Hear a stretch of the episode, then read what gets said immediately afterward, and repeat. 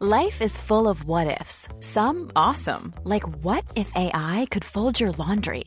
And some, well, less awesome, like what if you have unexpected medical costs? United Healthcare can help get you covered with Health Protector Guard fixed indemnity insurance plans. They supplement your primary plan to help you manage out of pocket costs. No deductibles, no enrollment periods, and especially no more what ifs. Visit uh1.com to find the Health Protector Guard plan for you. There's never been a faster or easier way to start your weight loss journey than with PlushCare. PlushCare accepts most insurance plans and gives you online access to board-certified physicians who can prescribe FDA-approved weight loss medications like Wigovi and Zepbound for those who qualify. Take charge of your health and speak with a board-certified physician about a weight loss plan that's right for you. Get started today at plushcare.com slash weight loss. That's plushcare.com slash weight loss. plushcare.com slash weight loss. Hello. You're listening to BFN. This is the podcast about infertility, IVF, and the trials of trying for a baby. I'm Gabby. And I'm Emma, and we are both card carrying members of the Infidelity Club.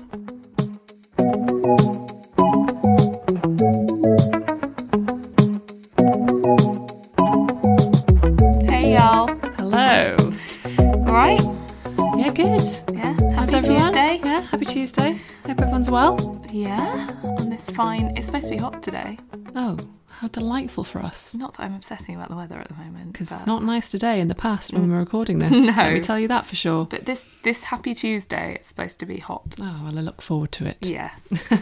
um Um, yeah, today's episode is going to be quite fun, I think. It's I. It's just a nice change, isn't it, from the bollocks we not bollocks, but the it's a nice change from the quite serious topics we often discuss. Well, it's serious, but in a different way. Yeah, because we are talking about our furry friends. Indeed.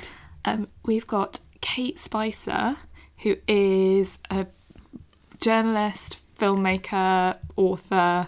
Just, yeah, all round clever, brilliant woman. Yes, and she's written a book called Lost Dog: A Love Story. Yep. And it's fucking brilliant. It's really great. I literally read it in about two days. Well, I was kind I was upset because we kind of had to read it in a few days, well, four days I Yeah. had, um, because we wanted to get it read before the interview. Uh-huh. But as I was reading it, I was like, I want I don't want to read this so quickly. I would rather savor it. so, um, yeah, it was it's it, I couldn't recommend it enough basically. Yeah, definitely going at it. Um, she, I mean, you might have seen her on. She's basically been everywhere recently, the last few weeks. Mm. Um, so including our living room, including slash our living your room. living room. Yeah. Um, and yeah, we just had a really nice chat about like animals and pets and infertility and how those two things often mix.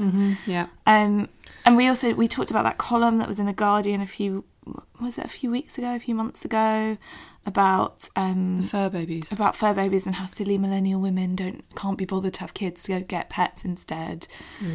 And um, and a lot of people were very upset about that. Indeed, rightly so. Yeah. Um, yeah, it was just a really nice chat actually, and um, Wolfie the dog was here. which Celebrity. made me very happy. It was like meeting a celebrity. Having read the book, it was like, oh my god, We've actually, do you know what? They've just gone and we've just let Nora out of my bedroom and into the living room, and she's now rolling on the carpet where Wolfie was, sn- sniffing the hell out of the place. trying to put her smell back. What is this new smell? It's really funny. yeah, Um, um, yeah, yeah. So I think you'll all enjoy that. yeah. I mean, it's for me, it's like a big topic because we got Nora after my first round of IVF failed, Of course, yeah. and a- as I was telling you guys earlier, like I just sat on the. I remember sitting on the sofa and feeling like my arms were empty, and I needed something small and squiggly Mm-hmm. to go in them. And so we went to get Nora, and she just scratches you whenever you put her in your arms. I But mean, she's small and squiggly. she is small and squiggly, but also a bitch. Yeah, she's a big bitch, Um, but we love her. we love her. Um, yeah, and of course I've got two cats who I adore. Yeah, and who are very pretty as well. They are. And nice. They are nice. Not as mean as Nora. Not quite as mean as Nora, but Nora's special. She is she's we were talking about this earlier, she's a special cat. She's definitely a special cat. Um, and yeah, so other than that, um, We've got a grave apology to make. I do have to make a very serious apology. Yeah. Uh, quieten down for a minute and we'll tell you what's happened. Should I, should I put some serious music over this? Yes. bit? um, on last week's podcast, we mistakenly referred to Lisa Hendrickson Jack as an American, Oh, God. and she is a Canadian. Yes. It's like the worst sin.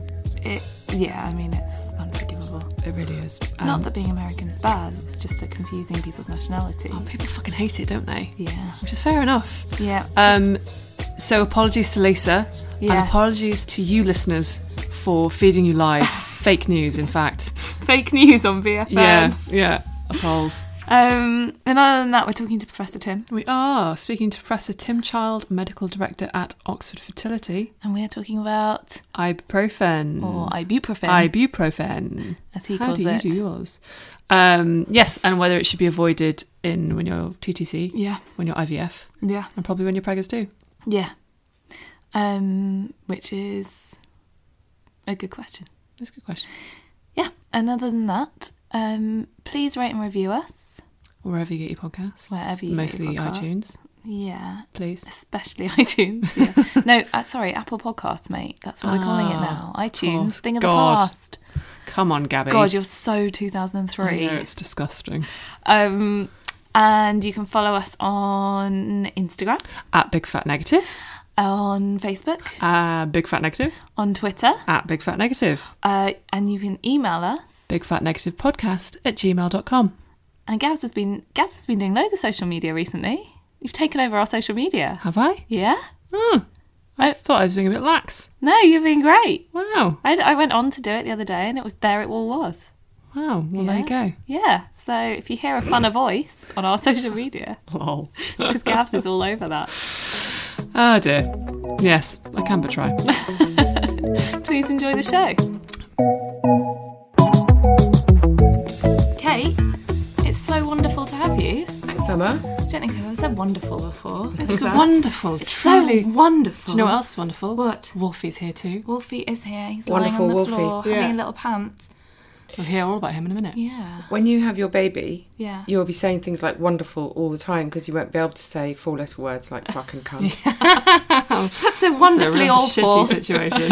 You'll be like, you'll, you'll, you'll look down at this little tiny person, you'll be like, gosh, you're a naughty little chap. and you really want to go, you little fucking bugger. I wonder at what point you have to stop swearing. Like, is there an age? Not for a defined while. age at which the swearing has to stop. Is it when they start repeating it?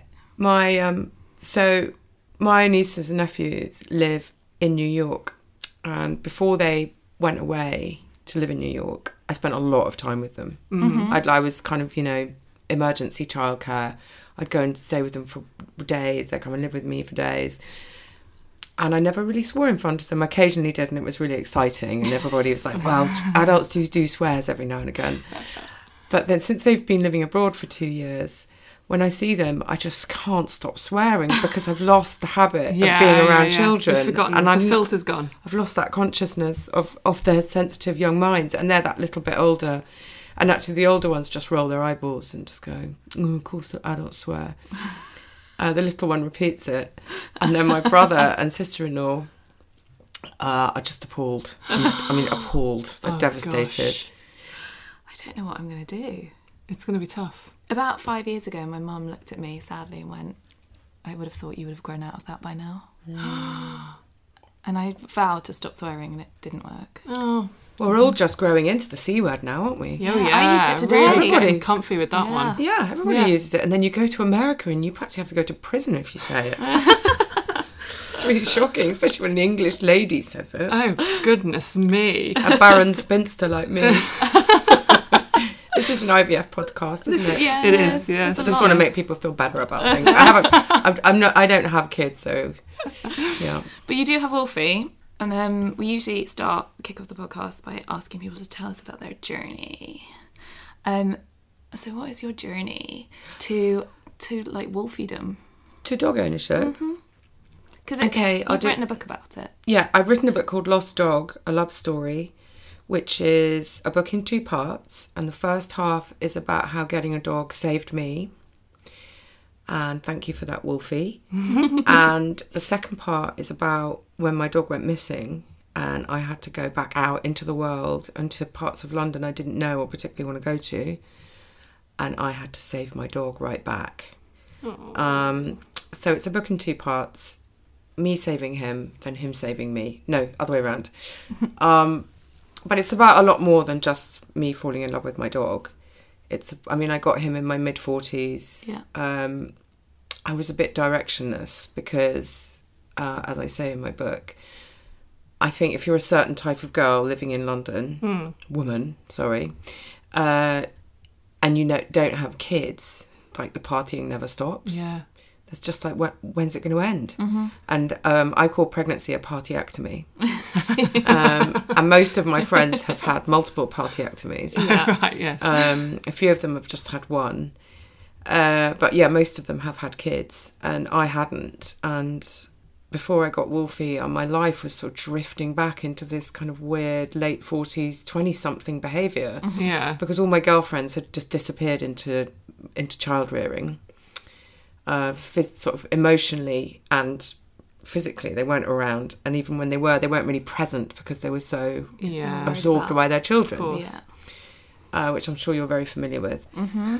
Um, so I Fun found times. myself, I found myself hanging. f- Did you say fun times? Yeah. It's Yeah. not fun. It's So really great. boring. Or somebody presents you with a baby and goes, hold this, and you're like, That's Well, no, actually you're trying quite to- nice. The worst thing is when they hold it like that and they kind of, I write about this in my book, and they kind of fold over it as if you're going to give it rabies or something.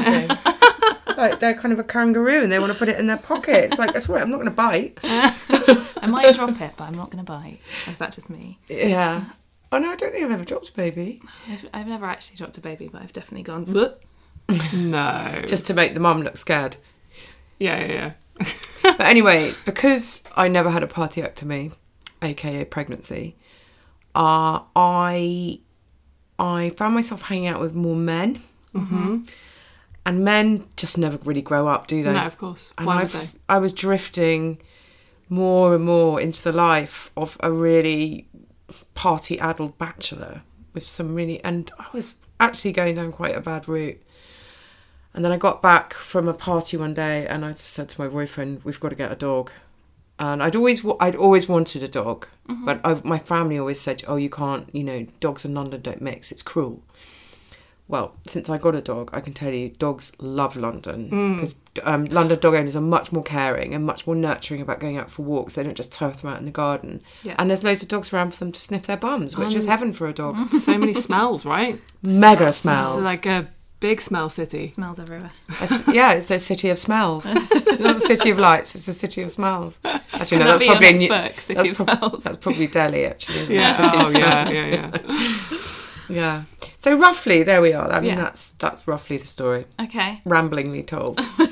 Um, and and then just kind of, you know, talking because in the book you kind of make yourself, you put yourself out there a lot.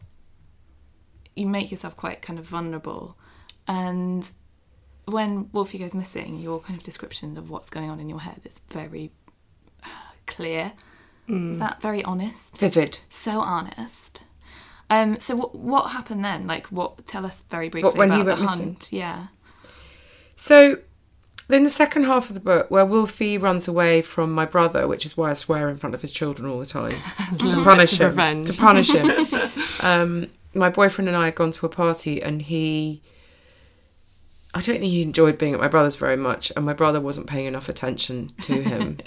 uh, and my it was Halloween, and my niece opened the door to what she thought was a trick or treater, but it was actually a DPS delivery guy, Oh, God, that's the worst. and the dog shot out. and he's a lurcher as well, so he can run quite and fast. um, to cut a long story short, there is other detail in, before, in between.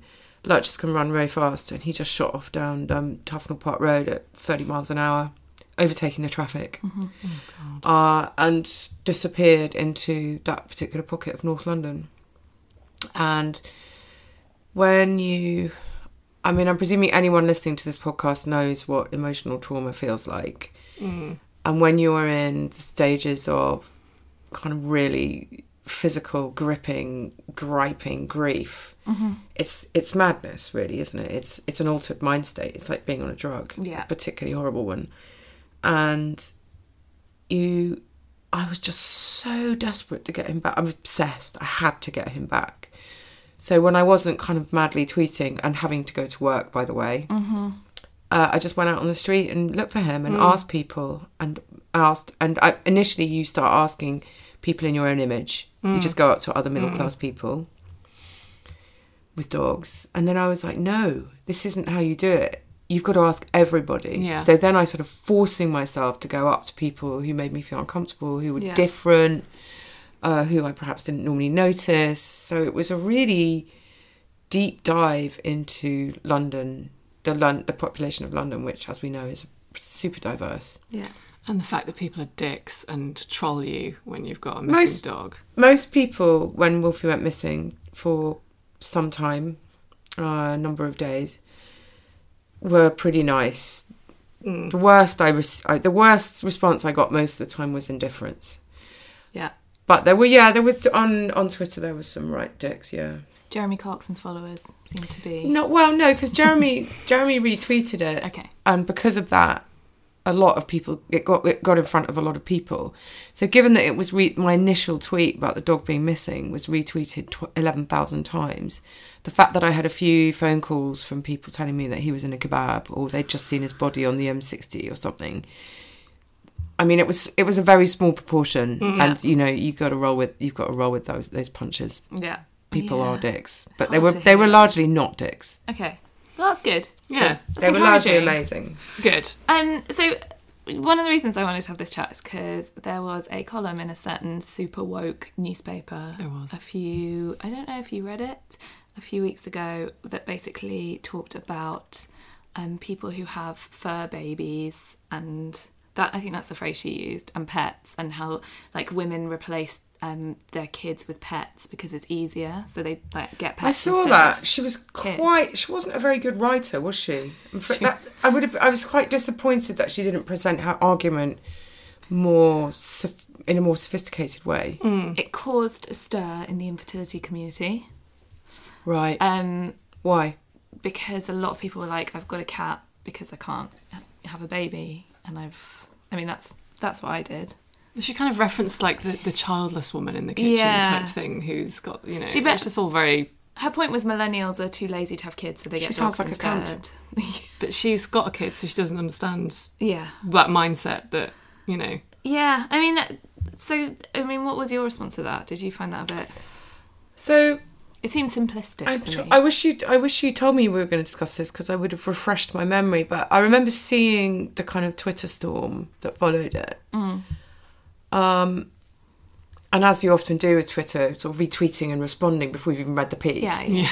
and then I read it and I just thought, God, this is really quite a poor piece of writing, and it's it's quite malevolent, and it's almost it's almost not good enough for the Mail. Um, so Yeah. therefore, let's put it in opinion is free in the Guardian. It was. It Um, just felt weird. It felt like a There was weird something quite policy. nasty about it because she was being nasty about people that have pets, Yeah, and she was being kind of nasty about childless women. Those are two sort of people I, I wouldn't generally think we should pick on. Let's pick on you know right wing Nazis and things like that yeah. um, anyway, anyway, I digress. So, when my book came out, a couple of newspapers, The Telegraph and the Mail Online, headlined stories about me in the book, saying that you know Wolfie was a surrogate dog, or uh, no, he was not. He's not a surrogate dog, he's a surrogate baby Yeah. uh, and things to that effect. And I actually was so distraught and upset by that. I hate the thought of a baby, of a dog being a dog, a baby substitute. I hate it. It makes me cringe. Yeah. But that makes me think that you know we think the lady doth protest too much i think there's something in it i think you have this well of love in you that goes it can only go somewhere unconditionally it's not going to go to your husband or your boyfriend unless you're particularly sappy Yeah. it's not going to go to your parents it can to an extent go to nieces and nephews and maybe if you have nice godchildren godchildren but really i i think it's for kids i think it's for your children and I think it's for pets. I think it's easy to discharge it. It just this well of love. I think it's easy to discharge it onto pets, but that doesn't make them babies. No. So I think her point is so unsophisticated, and there are really annoying people who walk around with their ba- with their dogs in kind of little you know baby outfits and but dogs have always served us. They've Yeah. always been there. Yeah. As our, I mean, Peter called them, you know, Peter the People's for tre- Ethical Treatment of Animals. They call pets uh, slaves. They they would see them as any other domesticated animal that ser- that gives us meat or whatever. They, they are enslaved Wow. to humans. Yeah, because that's not the li- life that they would naturally lead. But dogs have never led a life that they would naturally lead. The minute they left the wolf pack, and migrated to round the fire with the, with with mankind. Then they started to serve mankind in different ways. yeah.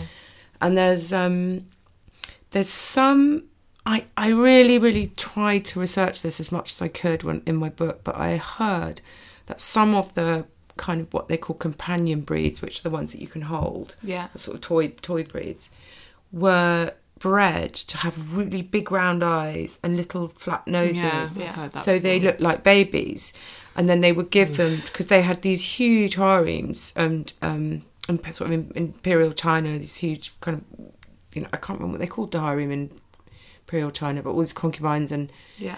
and they would get broody and they would give them these dogs to sort of sate their broodiness again it slightly makes my stomach turn but equally it makes sense and there was some something in the paper yesterday about how we if we feel down our pets will will will, will pick up on our negative feelings Yeah.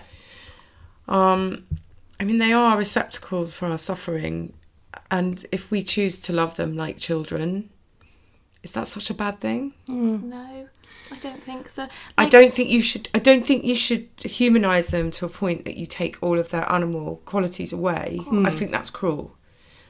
But if you want to love your dog to to the nth degree, well, Lord Byron did. Yeah. I like the fact that in the book you, you kind of make a point of that. Like you say, he's not my baby. And also, and at the beginning, you definitely have like rules, like he's not going to sleep on my bed. Well, he does sleep on my bed, and sometimes, sometimes, I mean, I can say this because it's only us two talking, isn't it? No one else is going to hear Yeah, this. no one else is going to. um, sometimes, so I, I sleep naked mostly, and sometimes in the morning he's sort of like sprawled across the bed. He's a long dog, you can see him. He's Yeah, he's about over a, well He's over a leggy. meter, well over a meter long. He's a leggy blonde. Yeah.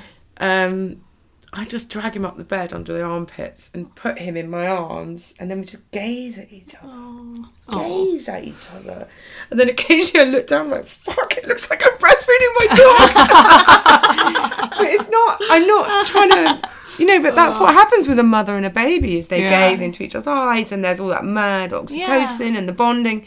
The chemical process of falling in love with your dog Yeah. is not that different from the chemical process of falling in love with a baby or a cat or That's one yeah, of the Mm-hmm. things oxytocin response is Yeah. it's the same chemical release hormonally.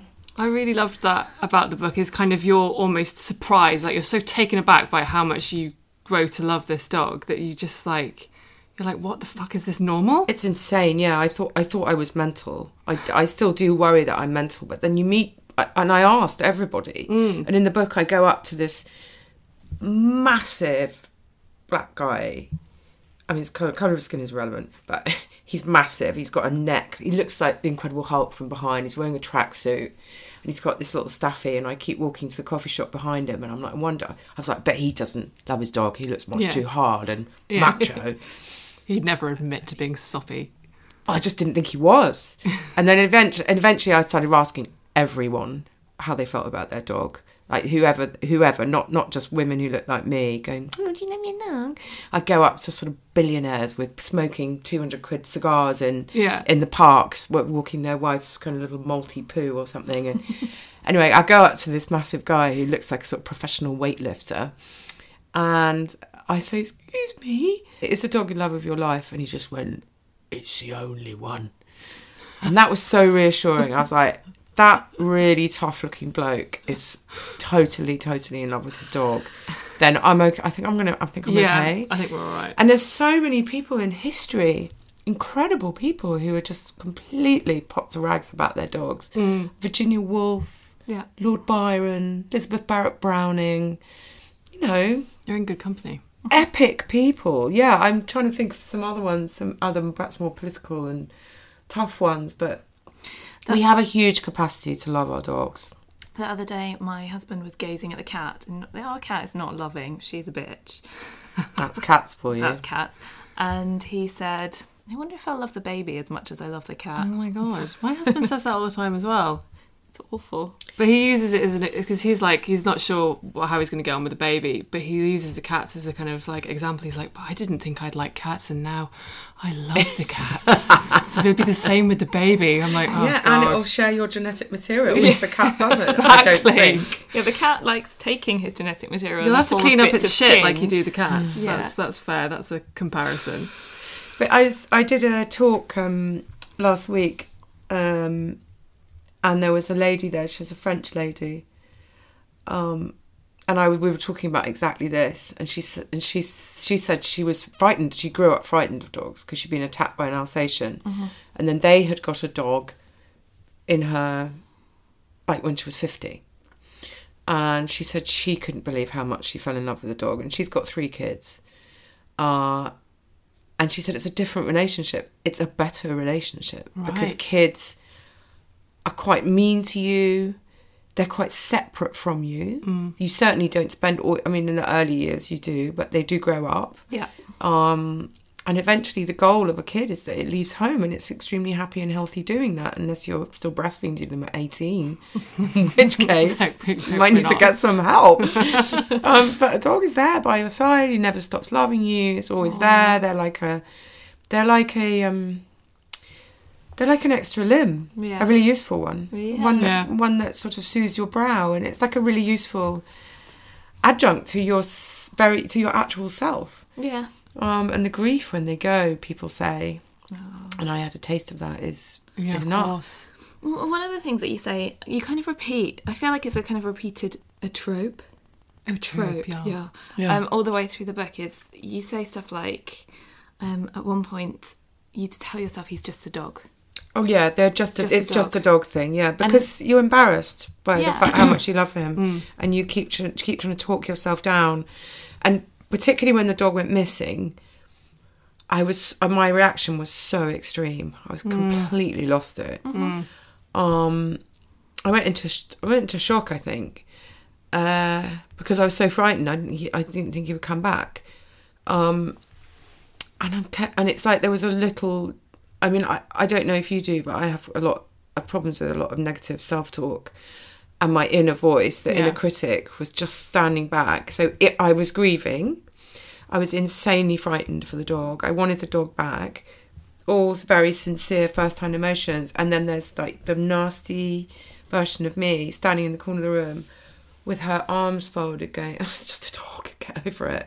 What is wrong with you? So it was it was sort of doubly the pain was doubly compounded by the utter humiliation of my own inner critic. Yeah. It really reminded me of, you know, when you're going through infertility and you're trying for a baby, trying for a baby every single month. Everything's, you know, um, it's, it's just the frustration of doing it again and again. And people go, just relax. Just chill Yeah. out. Yeah. It'll, Just it'll get pissed. happen. Just get Yeah, pissed. Go It on will holiday. and you're just and you're there going, why can't I relax? I can't relax. Why can't I relax? Why am I not relaxing? Yeah. And the it- it Mm. more just- someone tells you to relax, the less you can. Yeah, and that kind of that lack of understanding from other people. So somebody told you to you can get another dog. Um, that lack of understanding really reminded me of the kind of lack of understanding that I had gone through. I mean, I was I did a, t- a talk last night at uh, the bookshop near here at Lutchens and Rubenstein with Emily Dean, who wrote um, "Everyone Died and Then I Got a Dog," and um, it's funny because there were two friends of mine in the audience, and they had both just lost their mothers, and uh, obviously Emily lost her sister and her mother and her father. And I think the truth is, when someone is in that insane, Emily calls it white heat of grief, it, you're con- all consumed by it. You can think only of that thing. But, it, but it's like the Damien Hirst um, sculpture, uh, put The Impossibility of Death in the mind of someone who's alive, in the mind of the living or whatever it is. people can't they they can't empathize. Yeah. They they don't they just see a big human lump with two arms and two legs and they don't they can't f- feel what's inside you. Mm. So they say super insensitive things. It's true. Did you did the experience of losing him and kind of you experienced that grief? Did you try and kind of build up defenses against that if it ever happens again, or are you kind of just Losing the like, dog. well, I know that this is going to be shit when it happens, so I'm just gonna You mean losing the dog? yeah, Or lose or loss generally. as in the kind of yeah, just losing the dog, like the grief that you've kind of already gone through that process of What do you mean grieving when he him. dies? Yeah, Um well what I plan to do is when he looks like he's dying I'm going to get on a plane and go to Dignitas because I can't face living without him. Oh. That's a joke. Uh, it's not a very funny one. Um, it's a bit funny. no, it is interesting. Yeah, it. I mean, it is. It does prepare you for the absolute wrenching hideousness of grief. But I bumped into a lady when I was looking for the dog, um, and we were chatting about it, and she said, "Oh, when my dog died, it was worse than when my mother died." Wow. And the reason is, and this may have some, it, it must be very upsetting for people going through the hell of infertility and IVF to hear it compared to dog ownership. But when you lose, when you have a miscarriage or when you lose an animal, you're losing something that's pretty much part of you. Mm. It's like, it's um, literally inside you, but with a dog, it's always, w- the dog is always with you. So that there's a, there's a loss of y- you're lo- you're losing something that you're so familiar with. So if you think about when your parents go, I mean, listen, I haven't lost my parents yet. Touch wood. Um, I don't know what it feels like. I'm sure it's shit, but um, sometimes you don't see your parents for a while. Mm-hmm. You know, my aunt died recently, and I, I I miss her in flashes because I didn't see her that often. I loved her, but I didn't see her that often. Mm. Yeah. But when something that's inside you or with you Every all day, the time, who feel you, who you have a kind of soulful connection with, not a verbal one. So it's not a verbal relationship with a dog. It's pu- it's just purely kind of love, really. Um, to lose them is is really viscerally, sh- really shocking Yeah. but I haven't had a lot of loss in my life, and I do say that in the book. I do say, "Wow, nothing bad." I always, you know, I sort of whitter on about my childhood, and I mean, everybody had a crap childhood, particularly if you grew up in the seventies and your parents were divorced. It was just completely normal that the divorce was crap, and the kids were the last thing you thought about. I mean, they don't. I don't think those sort of divorces happen anymore. Certainly not in middle class families. Um, I'm sure they do. Some. yeah, they probably do actually. Yeah, Yeah, they do. where there's where there's bad marriages, there's bad divorces. Yeah. Um, uh, but I sort of whitter on about oh, you know, it's- um, they fuck you up, your mum and dad, blah blah blah. And then I sort of realised oh, actually nothing really, nothing bad's really happened to me. I've had, I've not dealt with any loss. I've not dealt with. Um, so the dog running away. There's a point where I go, God, this is the worst thing that's ever happened to me, which is slightly pathetic when you think about what's actually going on in the world. You know that that like that makes me sad when you say that. I, I think you know again it's one thing that I've learned going through infertility is that your grief and your sadness and your you know the crosses that you bear are they may be different to somebody else's but you like to, to say that like other people have it worse is belittling your own experience. Yeah, no, and I and I totally get that, but I think it, it's there are certain points in the news cycle when it's impossible not to relativize your grief, and it doesn't make the grief go away, but um, some of the things that we saw in our papers when the dog when the dog went missing, what what was happening at that time in Syria was just appalling. Yeah. It was horrific, and and it did kind of it did put a bit of sh- a, throw a bit of shade over what I was going through, but it didn't make it any easier. Well, that's I, I think that's it, and you know we talk to a lot of our listeners about this because Mm. people are like, well, you know, I I haven't had a positive pregnancy test in five years of trying, Mm. but my friend's had three miscarriages, so she's got it worse. Yeah. And um, or I've only been doing this for a year. People- Yeah. you know, and you're like, Yeah. well, no, you're So I'm going not through entitled. it. Like, yeah, so I you know obviously a, a mother who's lost all her children is having a really bad time, And then being raped. By, yeah, exactly. That I mean that's awful, but that doesn't mean that what you're going through isn't awful. It No, just means, I know, but it's still sometimes we forget how lucky we Mm. really are. of course, But grief is grief. Grief is grief. that's it. But there is a kind of there's there, I remember my grandmother saying to me, I was upset about a breakup. I was in my 20s and I was upset about a breakup. And she just said, um, she said, you know, my, my fiance died in the war and I was, I had to go straight out on the parade ground because obviously everybody was, everybody was enlisted, all the women and Yeah. um, I had to go straight on the parade ground, ground and I was marching around and crying my eyes out, but I had to get on with it. wasn't She wasn't given any compassionate leave, nothing. She just had to get on with it. And I think that that was kind of a bit more how you got how you dealt with things back in those days. You just got on with things and you didn't you didn't honor your grief in the same way. Um, I'm not quite sure where I was going with that. I'm certainly not trying to wag a finger or anything, but I don't think you were allowed to visibly grieve Yeah. for much Hmm. in the olden times. But that's left us with a lot of fucked up old people. Yeah. You think so? Well, my, There's a lot of fucked up young people as well. Yeah, Yeah. that is true. We're all fucked up. Um, we'll lighten the tone a little bit. let's lighten up. Um, one of the things that I found. no, let's talk about the Holocaust. One of the things I found particularly fantastic and amusing was that you, um, when you first got Wolfie, you took paternity leave. yeah. I think this should Absolutely be fucking love. mandatory. Yeah, exactly. How did that go down with people? Uh, well, at the time, I was writing for Sunday Times Style quite a lot, and um, it went and got on the barometer. So, which is that kind of up and down thing, because it is quite funny. It's great. And if you don't have any children and you're very unlikely to ever get any, why not take a couple of weeks off so you can hang out with your dog? Well, everyone else bloody does, right? When they Well, have their probably. babies come along. Probably in a few years' time, you we will be able to take paternity leave. I think some companies I have do heard of it. let you take a little bit of time off when you get a new pet. Well, um, I, I mean, Wolfie looks incredibly well adjusted and like. He's a very chilled out dog. yeah, Yeah, I think Uh, like- that was down to those two weeks that you took, actually. Yeah. Mm, I think he came to us like that. Actually, I think if anything, if anything, we'd spoilt. If dogs are like children, you can definitely spoil them, and Right. he came with perfect manners. And he's he's a bit spoiled now because you love you basically love bad behaviour into things that you really really really Yeah. love. But actually, discipline is a good thing. Like coming up the stairs and jumping into bed with you. Well, that's not naughty per se because we invited him, and well, like a vampire, once you've invited them in, they have to stay. but um, no more a lot of stuff around food because we're constantly giving him little tidbits and things. He just thinks he can help himself to anything. So people are like sitting. People are, will be in a restaurant because I take him to restaurants a lot, and he'll just go up to some old buffer and his wife's table and just rest his nose on the table, looking looking to see what's on their plate and what he can snaffle.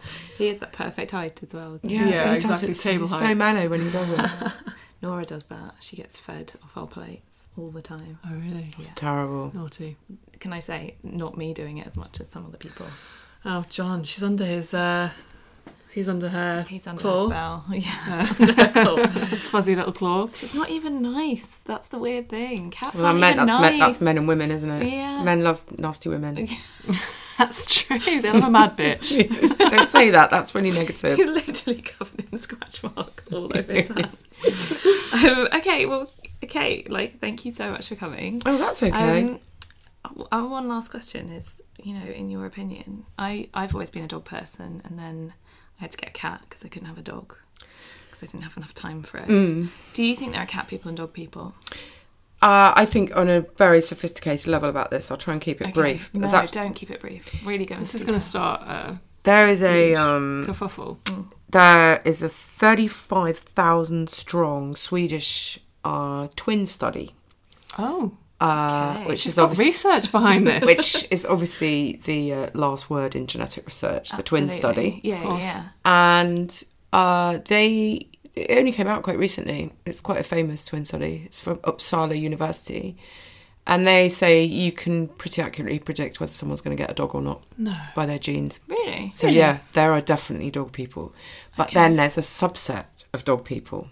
There's several subsets of dog people. If you don't mind me getting a little bit Please mathematical do. here, Please do. it's like nerd hour.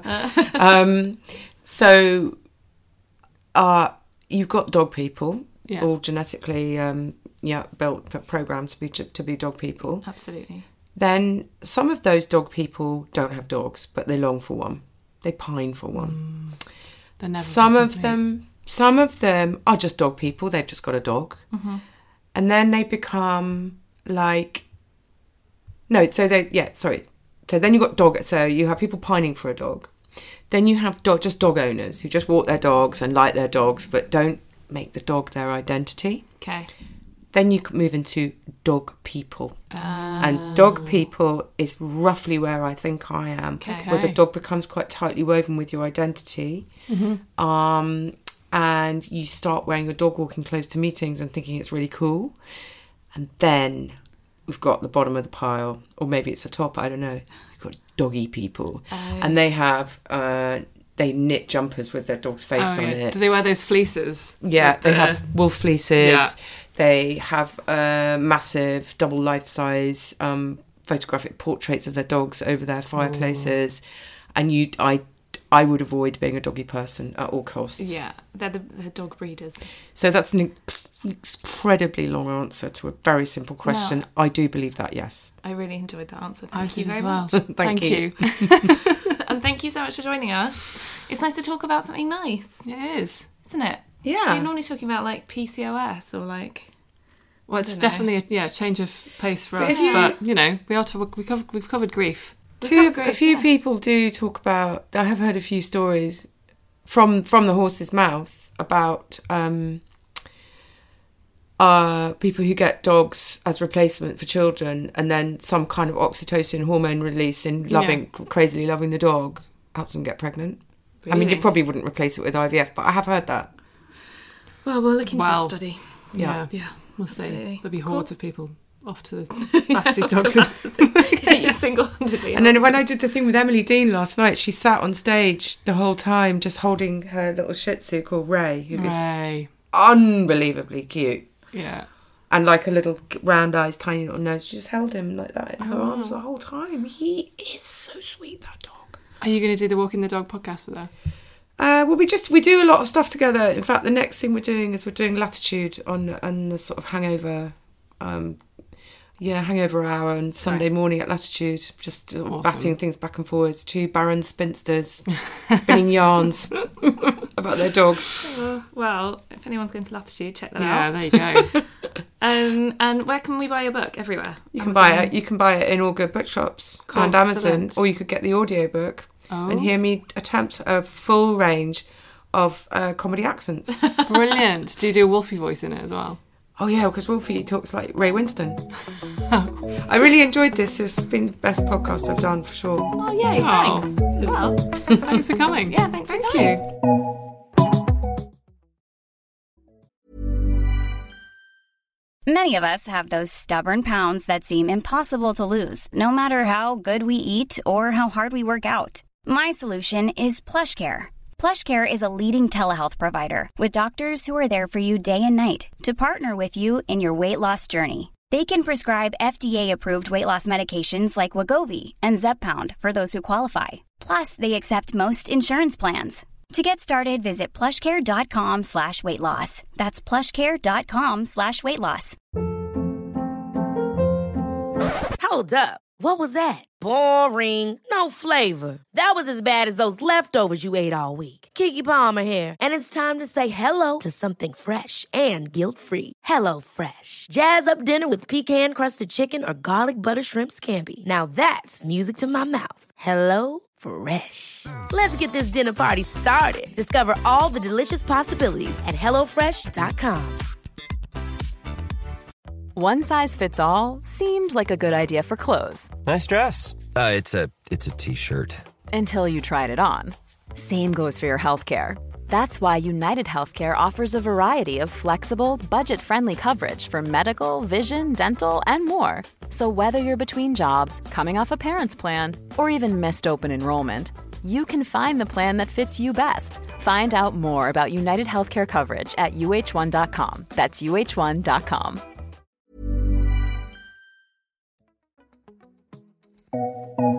Now it's time for IVF. What the F? Uh, What the F? Um, I like the way you turned your head away there and then it just like faded in. Sorry. Onto the I don't know mic. Why I was distracted by what was going on outside. It's okay. Nora's sitting there, like, Yeah, she's doing one of those little cat stretches. yeah. Arching the back. um, yes, so we are, as always, talking to Professor Tim Child. Medical director of Oxford Fertility. Indeed. Um, we are talking to him about ibuprofen. Ibuprofen. He says ibuprofen. Ibuprofen. Um, Or Nurofen to Nurofen. most people. Yeah, Right? well, uh, mate, if you want to spend like five quid, go ahead. I want to spend 25p. I'll take Ib- ibuprofen, That's thank a good you. point, actually. Yeah. Brand names, what are you? The Queen? Other ibuprofen products are available. Um, I so I was really obsessive about not taking painkillers all the way through the beginning of not during IVF at all, but through the beginning of my pregnancy. Um, now I'm on loads of drugs. Well, not that many drugs, but heartburn drugs. Um, but yeah, I was definitely, uh, I think I was caning the parrots eat them all, as we like to call them in my household. what? Parrots eat them all. uh, to clarify, I was caning the paracetamol uh, during kind of around the egg collection ar- area time Yeah. because that, that can be pretty painful. it can be painful, can't it? It wasn't for me, but I do think that was because I was being quite vigilant and taking them kind of regularly. I was, yeah, I think I was taking it quite a lot during that time. Um, But I took it during the beginning. Did I take it after transfer? I don't think I took it after transfer, but I definitely took it very, very early on in the pregnancy. Mm. I don't. well, they say paras- paracetamol's fine. Yeah. Um, but they do say to avoid ibuprofen. Yeah. right? Yeah. So um, we asked why. Yeah. And Professor Tim said this. Saprufen is from a class of drugs called um, non-steroidal, or NSAID. Um, and non-steroidals uh, is a whole, yeah, so the, whole- the whole class of um, analgesic or, or painkillers. Another class would be such, drugs such as paracetamol. Another type would be opiate-type drugs such as um, codeine. So you need to be a bit careful with non-steroidals. Um, in, for menstrual type pain, that's absolutely safe to take them then. But if you're taking, um, and ibuprofen's quite a strong one, if you're taking a strong dose of um, a non-steroidal around the time of ovulation, it can actually interfere with ovulation. And some centres actually use this drug to even delay the uh, natural LH um, ovulation surge that a woman might have. So you need to be careful with it around that um, time. Um, some places will use uh, drugs such as Brufen or Voltarol uh, on the day of the egg collection for analgesia, but after that, you really should be avoiding it from um, when you're getting towards the embryo transfer uh, side of things. And in general, again, these drugs should be avoided during pregnancy, and it's safer really to use drugs such as um, paracetamol. Um, things like aspirin, obviously, is a much lower, um, less, lower strength than Brufen. So aspirin is quite often used in some clinics during an IVF cycle, and quite often it's used during pregnancy nowadays to uh, maybe even to try and reduce the rate of some complications such as preeclampsia. Cheers for that, Professor Tim. Mate, uh, how are you? I'm okay. Okay. I'm solidly okay. That sounds good. I am, as we speak, three weeks and two days away from going on maternity leave. Oh my God. Not that I'm counting. No. I am tired, man. Yeah, I bet. I am so tired. I left work early today just so that I could go home and have a nap. Yeah. And if my boss is listening, he knows that. I told him that. Don't you have a little nap room? Yeah, we do have a little nap room, but it was half past three. And if I Wasn't went down enough. to the nap room and then came back up, then I would just would have been. I, d- I feel really bad because I feel like. So the two times of day when I'm most needed at my work are right at the beginning and right at the end, right? Those are the two busiest times when we're most short staffed. Yeah, And those are the times that they rely on moi because I'm so great. of course. Yeah. Um not not because of that, that's just how shifts work. Um but I just it's getting to a point where like the 10 hour working day is a killer. It's too long, mate. It's so I just I'm just exhausted It's and too long. I don't agree with it. well, I just I felt like look, I um I have like had a lot of people who've we've discussed this before. A lot of my friends colleagues have had have you know had babies while I've worked with them, and there's been a certain amount of you know the people who are- aren't having babies have to kind of make up for that slightly, right? And I've always I've never kind of complained about it because you know they're having a baby, but I feel bad that my colleagues have to make up for that. I just don't think you should feel bad. I just do. I, Like you're doing what you can. I'm doing what I can. I'm just so tired. You've got to look after yourself. Yeah. That's what everyone says. Yeah, they do say that. And, you know, I'm sure people are more than happy to, to pick up a tiny bit of slack here and there. Anyway, two of my NCT people have now had babies. Oh my God. Yep. One of them came at 35 weeks. That was a surprise. Early. Yeah. Wowzers. Um, which has just made me really impatient now. Yeah, how many weeks are you now? I'm 32, Okay. nearly 33 by the time this goes out. Mm-hmm. Um, I'm just really impatient. I'm, I've never been a patient person. Infertility was really like it was like torture because I've just never been patient about anything. And I remember when my brother, when my mum told me when I was eight that she was pregnant with my brother, and I remember being like, "Oh man, nine months is so long," and just being really like, "I want to meet him now." Yeah. Um, and then it's just really funny that um, w- when I first got pregnant, I was really like, oh, I'm just going to enjoy this pregnancy. And now I'm just like, I want to meet it. Yeah, well, you're so close. It's kind of like when you're coming home from a night out and you're desperate for a wee, and you Mm-hmm. get to your doorstep and you almost pee your pants because you're like almost there, and you have no self control anymore. I'm like that. Happens to me all the time. Just, it's just like, oh. I, I mean, all of this sounds like I'm having a massive moan. Like, I'm not. I'm just excited, I think. no, it's good. I think I'm- you that's know, what it is. It's good that you're excited, man. 'cause Yeah. you haven't really let yourself get excited. I'm excited. Do you know Yet. what I did this week? Pray tell. I bought stuff for the baby's bedroom. Shit off. Oh. Shit off. What? Yes. What did you buy? I'll show you in Oh, a minute. But I bought a quilt. Aw. So I went down to Zara Home. They had a sale on. I bought a quilt because we've like we've basically got rid of the double bed in there and got like a single bed that pulls out. Yeah. Um, and I bought a really cute. It's like a grey quilt with like multicolored stars on it. Oh, nice. And then that made me go insane.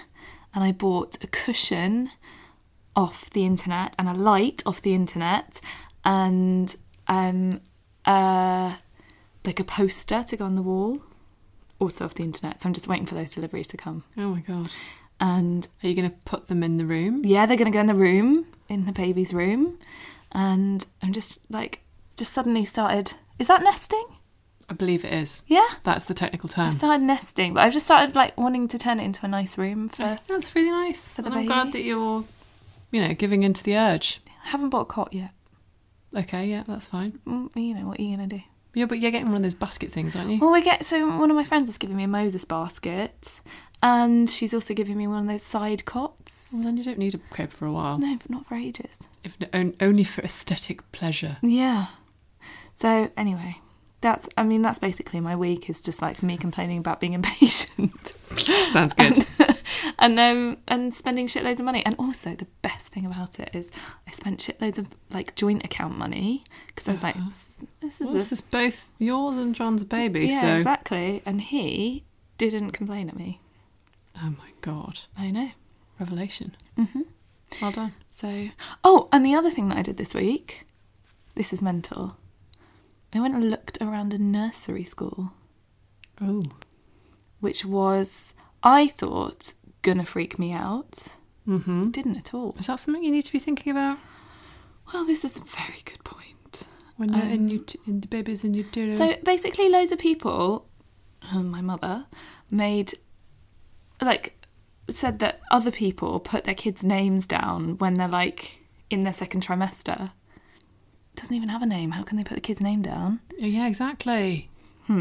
Anyway, um, obviously I'm like mortally afraid of jinxing things, but I just thought, you know, there's being afraid of jinxing things, and then there's practical issues. Okay, So let's be practical. right. And I was looking through nursery schools, or just nurseries. I don't know how we refer to them, and um, one of them just said like we've got an open day, so I booked this open day and was like I'm gonna go, I'm gonna go and look round it, I'm gonna take John with me. John was like can't, I'm working. I was like okay, I'm I'm going to go by on my own. myself. Oh God, Um, me and the someone- bump. Yeah, me and the bump went around, looked around it. It was really cute. It was like a little bit like shabby, but I thought that was quite sweet. Yeah.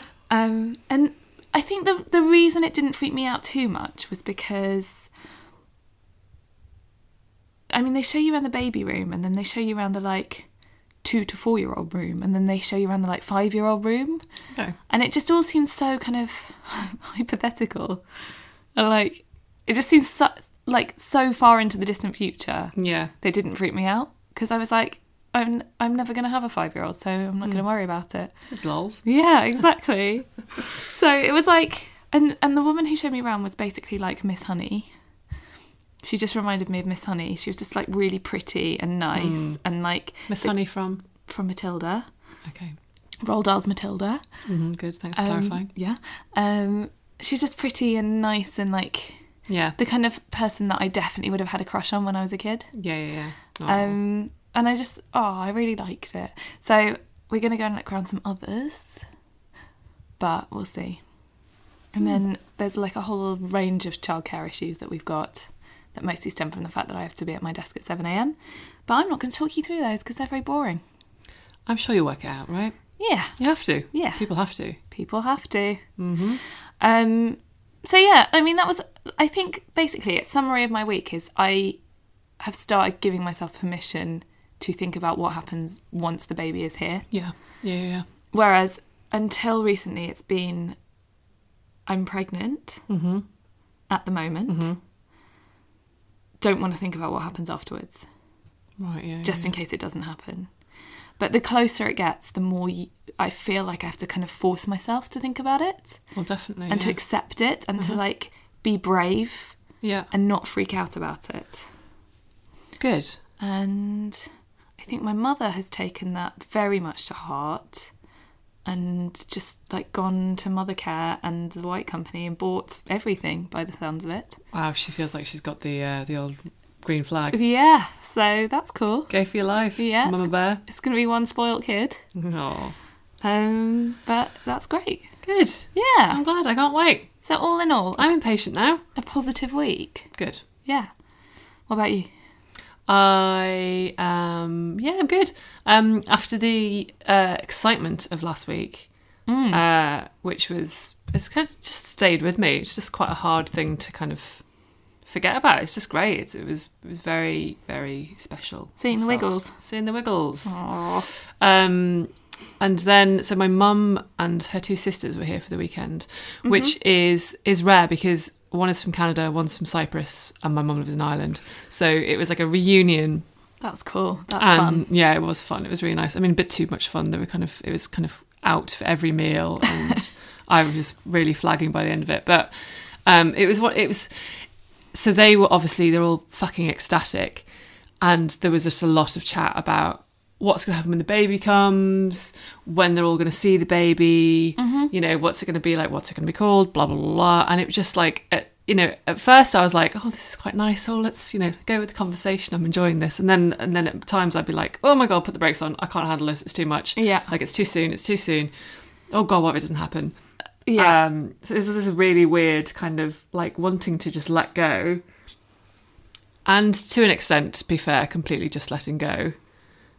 And I- I just thought, do you know what? And I think I might have said this before, but I've just I just came to the conclusion that like if it goes wrong, it's going to be the shittest, most horrible thing that's ever happened to me. And the fact that I had a conversation with my aunties and my mum about what we were going to do when the baby came isn't going to make it any worse. I like that or attitude. better. Uh, That's a great attitude. I was like, I may as well Yeah. enjoy this moment with my Yeah. family and get excited and talk about the future and just embrace it. So I kind of did by the end of it. That's cool. It was nice. It feels good. Yeah. But yeah, I mean, you can't stop the little voice. The little voice at the back of your head. But like, you know, I managed to keep it quite quiet. Um, and kind of along the same theme a little bit, I bought myself my first maternity wear today. Did you? Yeah. Hmm. Where from? ASOS. No, Topshop. Top Shop. What do you get? I got um, two pairs of jeans, white mum jeans. White mum jeans? Yes. Are you mental? I don't know what those are going to look like. You are going to get stuff on them. I don't care. Cool. And black skinny jeans. Cool. Both under the bump because it's summer. So I figure Yeah. that's the way to yeah, go. the over the bump ones are getting a bit. oh, yeah. Restricting now. I mean, I don't know how it works. I have never tried any of these things on, Mm-hmm. but my my only jeans that I've kind of been wearing are now getting too tight. So I'm kind of like, I think it's time. It's time. It's time. Very exciting. I know. Yeah. I I, I just I, I almost want like I've got a bit of a bump definitely, but I just want it to get a bit bigger because I, I so that I can be like, well, I'm definitely pregnant. Yeah. This has happened. Yeah. You know, because at the moment it still could be like, oh, I've eaten too many pies Yeah. and I've been living on toast for three months. um, so yeah, um, but uh, yeah, I'm quite quite excited about that. I guess You're quite skinny as well, so it'll probably happen quicker for you, a I'm bump. not that skinny. You're well skinny, I'm mate. not that skinny. Um, I, mine took ages to come. Well, It's like yeah, it's there, but it's also kind of I don't know. Yeah, I think it c- could still be misconstrued as as Pies. pies. People will think that it's pies for a really long time. I, yeah, reckon. I don't really care what until people they can think. like be sh- really sure that it's not pies. Yeah, I mean, fuck that. Who cares, right? People kept telling me that I didn't look pregnant, and and they That's- said it as a compliment, and I took it as really offensive. That's such a funny thing, isn't it? I think Yeah. yeah, we've talked about this before as well. That like, I used to say that to people as well, because you think you are paying them a compliment, but actually Mm. Yeah. you're you're telling them that they're not pregnant. Yeah, it's. I reckon it's fine if if it wasn't very hard to get pregnant and you've just stayed yeah, pregnant. maybe. Yeah, But um, if you're somebody who has taken a while to get pregnant, or you have taken a while to, you know, carry a baby to the point where you look pregnant, Mm. much harder. yeah, yeah. yeah. Um, but yeah, I think that's uh, that's quite exciting. I finished my round of antibiotics that was for my non-existent Your phantom UTI. yeah, my UTI that I never really had any symptoms for. Um, so that's good. That Yeah. that seems to have cleared up, Great. I guess. Do you have to go Uh, And- back to the doctor and they'll check? No, I don't think so. Okay. I don't think so. But I do. Have, I've got an appointment in a couple of weeks. No, maybe in a week or so. And then I've got a midwife appointment again in three weeks. She'll probably do. She always does P tests, right? They always do P tests. So yeah, all very exciting and yeah, kind of I suppose getting into the groove of it really now. I think this quite is nice. the week of acceptance. Yeah, I think it might be. Yeah. Mine very much earlier than yours. Yeah. We'll see. well, guys, that's that's it for today. Yeah? The episode is over. I do hope you enjoyed the podcast. Yes. Um, we enjoyed making it, didn't we? We so sure did. Had some lovely script scratches with Wolfie. Oh yeah, man, so good. Nora's super suspicious. She doesn't. She was shut in the bedroom. She's got no idea what was going on. She is untraumatized. Yeah, she looks all right. She is absolutely fine, um, and so are we. So are we. And I hope you all are too. yes. And please have a really lovely week. Yeah, love to you all. And we'll see you next Tuesday. Oh, there she is. Bye. Bye.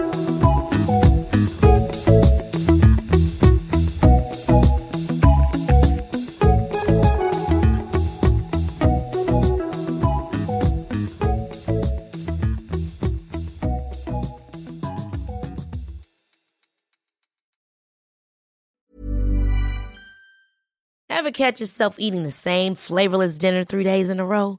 Dreaming of something better? Well, HelloFresh is your guilt free dream come true, baby. It's me, Gigi Palmer. Let's wake up those taste buds with hot, juicy pecan crusted chicken or garlic butter shrimp scampi. Mm. Hello Fresh. Stop dreaming of all the delicious possibilities and dig in at HelloFresh.com. Let's get this dinner party started. Hey, it's Paige DeSorbo from Giggly Squad. High quality fashion without the price tag. Say hello to Quince. I'm snagging high-end essentials like cozy cashmere sweaters, sleek leather jackets, fine jewelry, and so much more. With Quince being 50 to 80% less than similar brands. And they partner with factories that prioritize safe, ethical, and responsible manufacturing. I love that. Luxury quality within reach. Go to quince.com slash style to get free shipping and 365 day returns on your next order. quince.com slash style.